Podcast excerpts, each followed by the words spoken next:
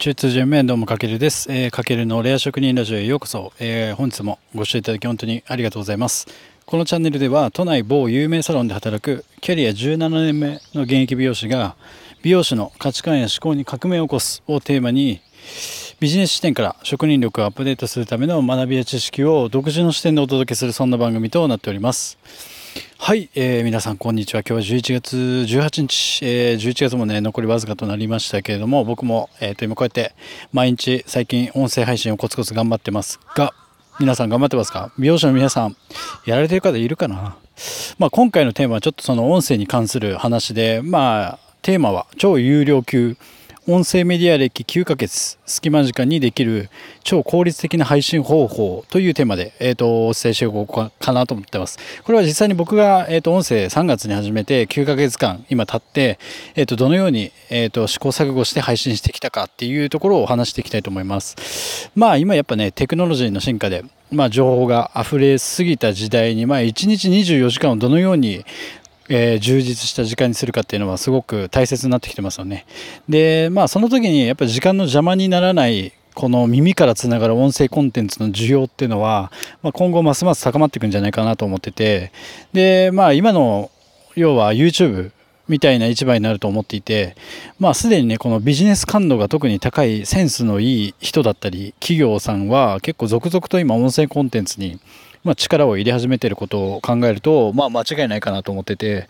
でもちろんビジネス目線でもこの耳からマーケティングという形で美容室だったり僕たち美容師みたいな方たちも新たな集客モデルとかビジネスモデルに今後は主流になっていくんじゃないかなというのが僕の見立てです。まあ、そんなこんなんで、まあ、僕自身もまあね、さっき言ったように今年の3月から音声配信を始めたわけなんですけども、ちょうどその時期はあれですよね、コロナウイルスで、まあお客様がお店に来ない状況で僕も手の空く時間が多かったのと、まああの皆さんが自宅にいる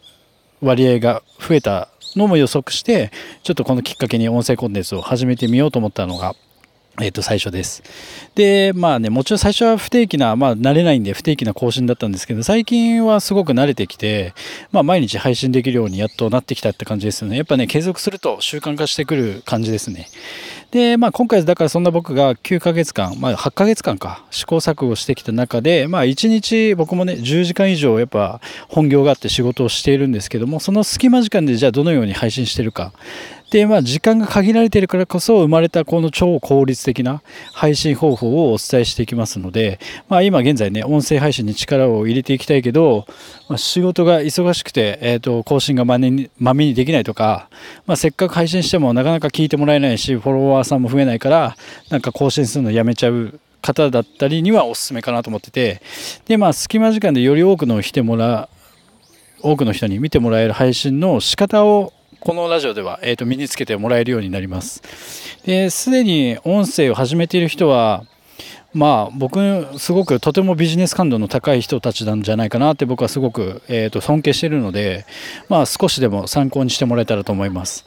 で結論から言うとまず知ってもらうための認知活動というか自分を知ってもらうための活動としてあの大事なのはやっぱさまざまな場所で音声をマルチに配信していく、まあ、この視点を持つことはすごく大事だと,、えー、と9ヶ月間やってきて僕は思いました。うんまあだから音声市場はね盛り上がってきている中でまあ今ね結構様々なアプリありますよね。まあ、皆さんがどのアプリ使ってるかわかんないんですけどもただその1箇所だけでやっぱ配信してるのって非常にもったいないなと思っててまあ、あの趣味で、ね、やってるんであれば全然 OK ですけども、まあ、今回僕もゆくゆくは何だろうビジネスを活用するためのこう知ってもらうためのビジネス目線で音声をこうやって活用しているので、まあ、ビジネス目的で、まあ、あなたがもし運用しているのであればまずはさまざまな場所に広く浅く配信していくことが大事。で、その中でやっぱ一番反応のいい場所だけに、後々はこうどんどんどんどん絞り込んでフォーカスすればよくて、まずその前の段階として、まずは幅広い場所にコンテンツを出していき、まずは自分っていう存在を知ってもらうためにやっていくってことがすごく大事なのかなって僕は、その感じで僕はやってるので、じゃあその効率的な配信の具体的な方法として、まず僕がやってるのは、うんと最近これ毎日ルーティンになってるんですけども僕がまあ現在アプリ使ってるのはヒマラヤさんまあ皆さんご存知かな？音声をちょっとやってる人だったら詳しいと思うんですけどもヒマラヤあとはラジオトークあとは、ポッドキャスト。で、ポッドキャストに関しては、あの、アンカーというスマホのアプリがあるので、そこに配信すると、まあ、ポッドキャストはもちろん、Spotify とか、いろんな場所に勝手に同時配信してくれるので、えっ、ー、と、このアンカーはすごい必須かなと思ってます。あとは、えっ、ー、と、スタンド FM。で、ノート。にも音声コンテンツをまあこれスマホからは配信できないんですけども PC の方から配信できるので音声ノートでも音声としてコンテンツを配信してますあとはその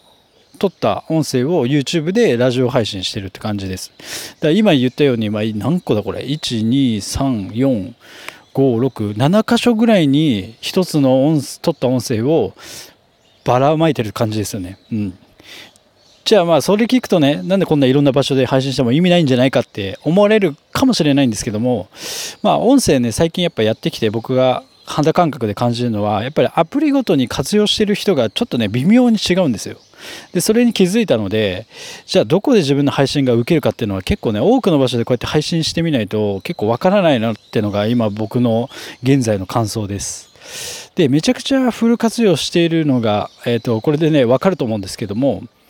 でまず僕の実体験としてやってるのはまずスマホのボイスメモを使って音声を録音する、まあ、これは必須ですよね。で撮り終わったらまあ大体 iCloud に保存しておくとその音源をマルチ配信するというやり方をやっててで PC から PC ない人ちょっときついけど PC から PC 持ってる人はまずは PC からその iCloud のファイルをヒマラヤとアンカーポットまあそのアンカーかポッドキャストのやつとあとノート。に3つに配信しますで、スマホからはスタンド FM に配信します。スタンド FM も最近ね、やっと音声ファイルアップロードできるようになったので、スマホからその iCloud 経由で配信。で、一番ネックなのは、あの、ラジオトークは音声ファイルのアップロードがまだできないんですよね。これがね、早くできてもらえると最強なんですけど、なので、あの、一回と音声を取ったら、あの、ラジオトーク用にもう一本音声取ってます。だから、1回の配信ではなくて結局2回撮ってるんですけども、まあ、そこだけがちょっとねネックで手間になってるんですけどもだからここも音声ファイルがアップロードできれば最強だなと思ってて。でまあその2回配信してます。であとはその音声を使って、えーと、YouTube に編集してあとアップロード。まあそれその手順ですね大体やってるのは。うん、PC でだからヒマラヤとアンカーとノートに、えーとアップロード。もうアップロードなんかすぐできるんで。でスマホからはスタンド FM に配信。であとはラジオトークにはもう一回同じような内容でラジオを録音してますけども。で、まあ音、その音声使ってあと YouTube 用にアップロード。で次やってるのはあとはラジオ用のやっぱサムネイルと YouTube 用のサムネイルの2種類を、えー、と一応作成してそれを貼り付けてます。でこのサムネイルのデザインはあの一度作ってテンプレート化しちゃえばあとは文字変えるだけで使い回しができるんですよ。最初のうちは。うん、なのでその統一感も大事なので最初はそうやって使い回してますただもうそれでやってきた僕の感想としてはやっぱりこうテーマごとにサムネイルをちょっとどんどん新しくしていくのもやっぱありなのかなと思ってて毎回同じねあのなんだろう背景で文字間でえっと、自分の顔が映っててだとなんかちょっと退屈になっちゃうし見られづらいのかなと思うのでちょっとこうなんだろうなあの区切り区切りでやっぱ変えていくっていうのはすごく大事かなっていうのが今僕の感想ですね。とか課題か。うん。ですね。まあこんな感じで本当にあとはね、あれか、最後に、だからその撮った音声をまた別の SNS で紹介するために、えっ、ー、と、ピンタレスト、あとは、えっ、ー、と、ツイッターと、あとはインスタ、ストーリーで、そのラジオ更新しましたよっていうお知らせを、えっ、ー、と、配信してます。でこんな感じで本当に全てのプラットフォームをフル活用して一つの音源を高く多が多元的に展開するというか、まあ、まさにこれは SNS の DX デジタルトランスフォーメーションですよね、まあ、そんな感じでやれば隙間時間でも全然できるってことです。で最初は大変だったんですけどもまあ慣れれば録音してから本当に今言った手順は30分ぐらいでできちゃうんですよ。だから仕事の合間でもこうやってね撮影できるしまあなんならサロンワーク僕の場合だったらねサロンワーク始まる前に全然録音してまあ予約もできるのでそんな感じでやってます。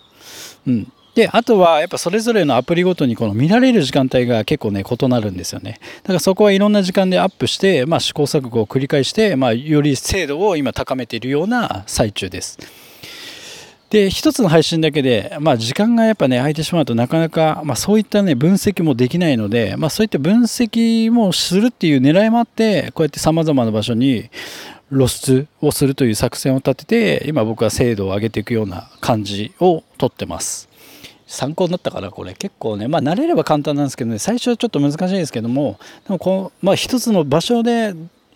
あの1個の場所で配信するよりはこうやって多角化的に配信した方がどこで自分の音声コンテンツで需要があるのかっていうのも分かりすぐ分かりやすいと思うんですよね。でやっぱり初速というか最初のうちはやっぱ毎日配信しないとその分析もできないので、まあ、その初速を早める意味でも、えっと、こういった効率的な方法もありますっていうのをちょっとシェアさせていただきました。はい。というわけで今回は超有料級音声メディア歴9ヶ月の美容師が教える隙間時間にできる超効率的な配信方法というテーマで解説させていただきました。まあ、あの今後音声メディアをこうビジネスに活用するといったこう流れはね確実に訪れると,、えー、と僕は予測を立ててて、まあ、そのためにまず知ってもらうためにさまざ、まなやっぱ場所に効率的に配信する方法をあの解説しましたが、まあ、現代のビジネスパーソンさんはやっぱみんな忙しいですよね。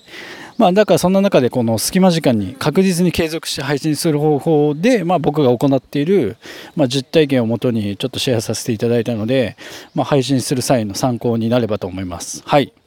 というわけで、えー、と最後まで本日もご視聴いただきありがとうございました。皆さん、えー、とラジオ頑張りましょう、配信。えー、と美容師の皆さんもぜひラジオ配信取り組んでみてください。何か分かんないことあれば、現在質問、気軽に、えー、とコメントいただければ僕も気づいたらすぐ返信させていただきますので、はい、よろしくお願いします。はい、というわけで、最後まで、えー、ご視聴いただきありがとうございます。かけるでした。いちいちあよいば。